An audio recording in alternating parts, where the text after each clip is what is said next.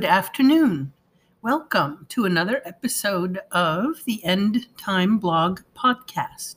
I'm Elizabeth Prata. Today I'm asking the question in Gospel Prophecy Week number five, the last entry in this week's topic. More important than ever to check yourself and ask, Am I saved? When you go to the bank or the grocery store and you know you scan down and you see the lines you wonder which line to pick. If i go in this line will it be faster than the other lines or will that line then end up being faster? I personally always pick the wrong line.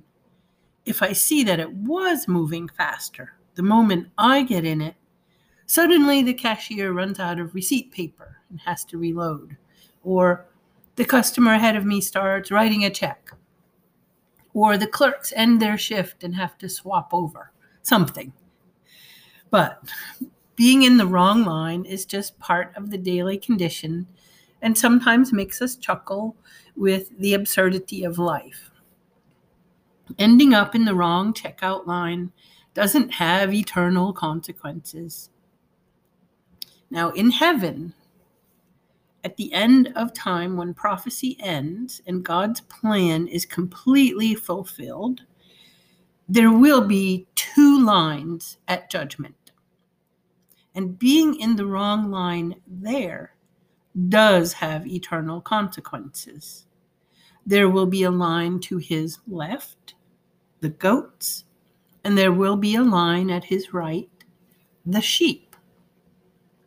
The prophecy about this is Matthew 25, 31 to 33. And I will read it. But when the Son of Man comes in his glory and all the angels with him, then he will sit on his glorious throne, and all the nations will be gathered before him. And he will separate them one from another, just as the shepherd separates the sheep from the goats. He will put the sheep on his right, but the goats on the left. That was Matthew 25, 31 to 33. The sheep, or as we know, the sheep are believers, will be ushered into eternal joyful glory. The goats, which are unrepentant sinners, will be thrown into eternal tormenting judgment. So prophecy has a point, it has an end. It is not just for titillating the casual Bible reader. It is the actual framework of God's plan for all time, for his earth, and for mainly for his people. The only person, I'm sorry, the only thing that will put the person in the sheep line and not the goat line is the gospel. It's the gospel that fuels our actions, fuels his prophetic plans, fuels the engine of time that we are hurtling toward the end of. The work of Jesus on earth, then on the cross, and then in heaven, is to minister to lost people. He gave us the charge to make disciples and baptize in his name. Matthew 28 19. So he came to seek and save the lost. He is still doing that, even though he's up in heaven. He said we should be, quote, teaching them to follow all that I commanded you, and behold, I am with you to the end of the age.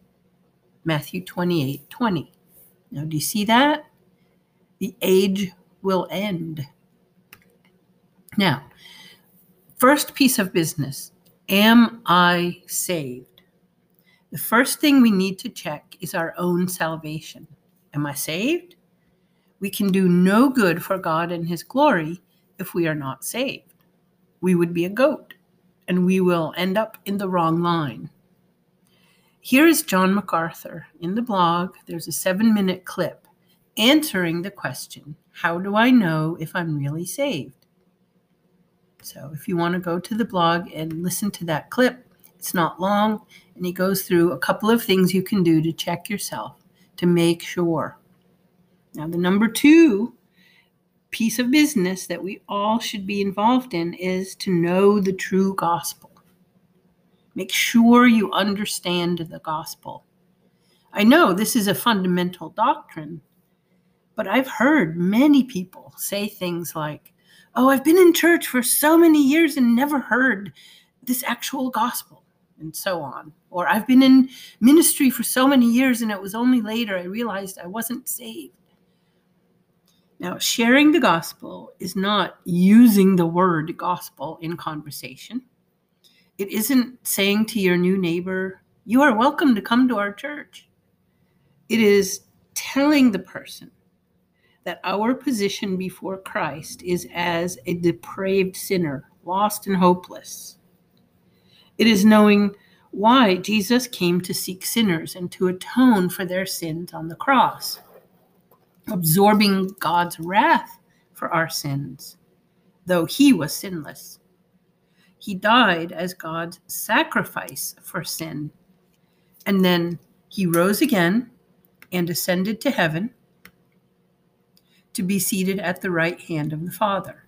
Now, any person who has heard the gospel and understands the dire situation in which his sins have placed him can repent of their sins and fall on Jesus.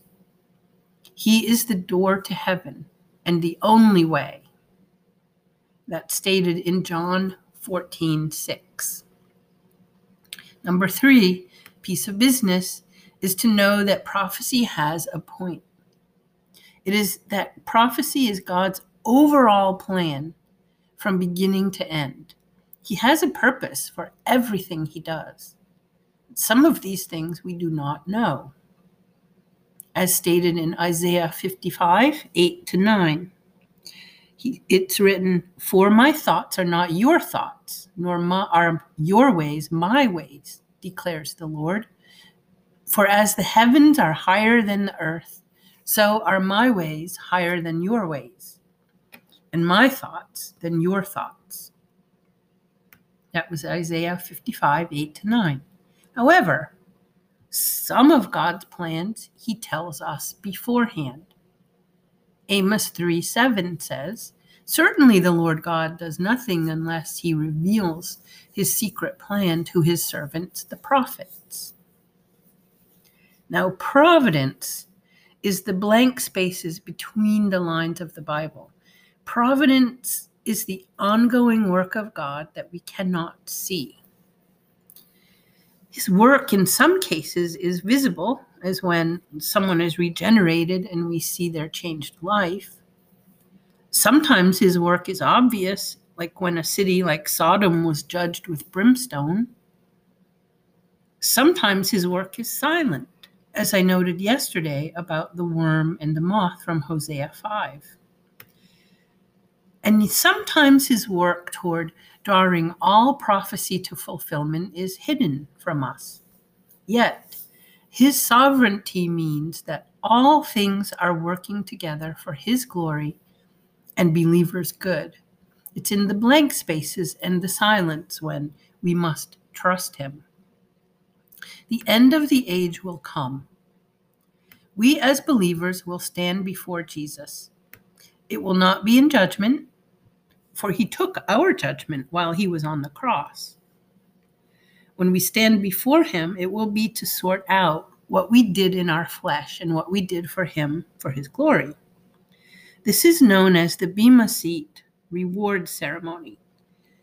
It's alternately and sadly translated as the judgment seat of Christ. It is the doctrine of rewards. And at the blog, there is a link to an explanation about the doctrine of rewards. We will not be judged, but we will be evaluated. When we stand before Him, will we cry and mourn because we squandered time, failed to be vigorous for Him in our work? Did we curl up in a ball with our hands over our eyes, skip church too often? Or will we stand and hear the words, Well done, good and faithful servant. Whatever we did in our flesh will be burned as wood, hay, and stubble.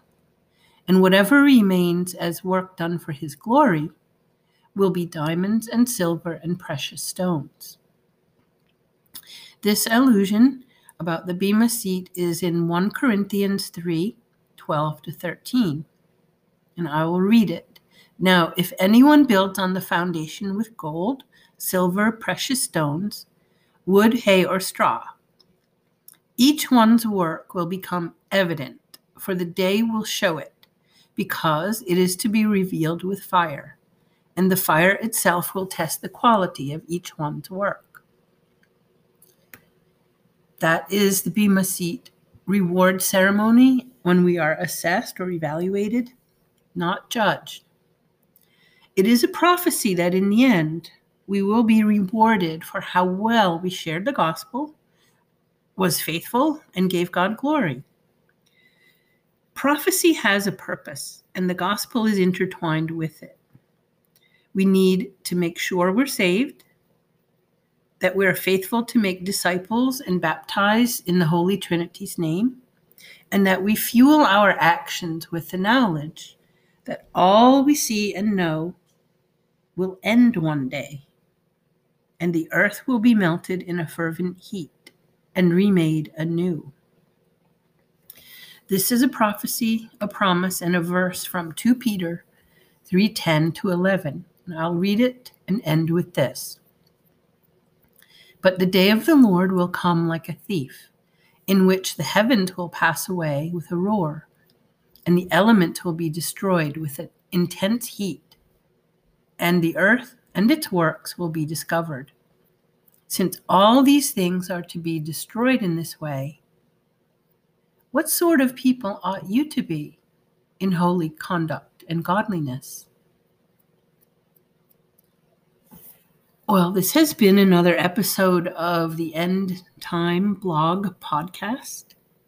Thank you for listening. I value my listeners and I appreciate your time. I hope you have a wonderful day.